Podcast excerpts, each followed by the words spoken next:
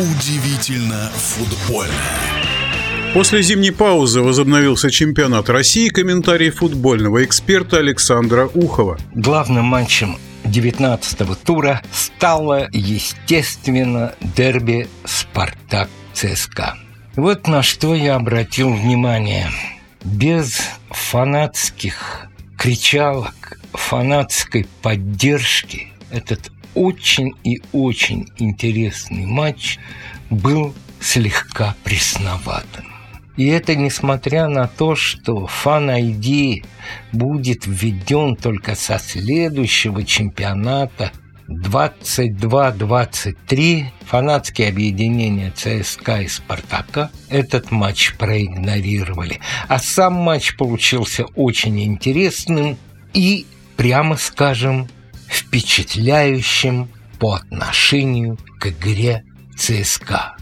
Три новичка ЦСКА Язджи Турок, Медины и Караскаль сделали эту игру. Гол со штрафного турка Язджи просто супер. Ну, а дальше и дальше ЦСКА все больше и больше перехватывал инициативу и братья Березутские, подчеркну это, потому что снова они вместе и теперь уже на мостике тренерском ЦСКА вместе со своими ребятами довели игру до победы. «Спартак» никакого особого впечатления не произвел. Команда, которая поменяла одного тренера на другого, вместо португальца пришел итальянец Ваноли. В общем-то, ничем по игре с первым отрезком чемпионата не удивила не показала ничего такого, чтобы могло команду соперников, команду ЦСКА поставить в трудное положение. Разве этот удар в штангу в первом тайме? Но 2-0 победа ЦСКА. Второй матч из этого тура, который хотелось бы выделить, это, конечно, заруба «Зенит» Рубин. И интрига 2-0 впереди. «Зенит» 2-2 и потом латиноамериканский гол Сергеева, принесший победу питерцам.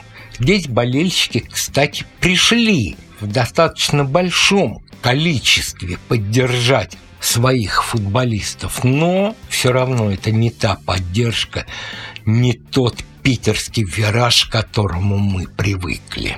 Ну и третий матч, о котором скажем два слова, потому что нельзя не сказать, это Химки-Динамо 3-0 победа москвичей над своими подмосковными соперниками и гол вернувшегося через 10 лет в команду Смолова. Вот это самое яркое, что было в этом девятнадцатом туре.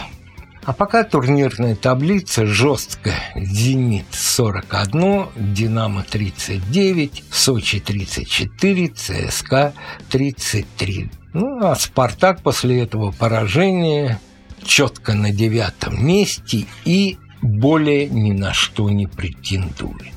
Кроме всего прочего, состоялось экстренное заседание РПЛ. И на нем решались крайне важные вопросы по продолжению чемпионата. Как действовать в форс-мажоре, если и далее будут переноситься игры. Это вполне возможно, потому что, например, в следующем туре Ростов должен принимать Сочи, Краснодар должен принимать Урал. Эти игры снова будут перенесены а времени ведь практически для того, чтобы эти игры состоялись до завершения чемпионата, очень тяжело будет изыскать. Это один из главных вопросов. Другой – скачок иностранной валюты и зарплаты футболистов. В основном это иностранные футболисты, у которых все прописано в евро или в долларе. Фидеун предложил зафиксировать на отметке 90 рублей за евро. Руководители клубов с этим вроде бы согласны, но пока окончательного решения нету.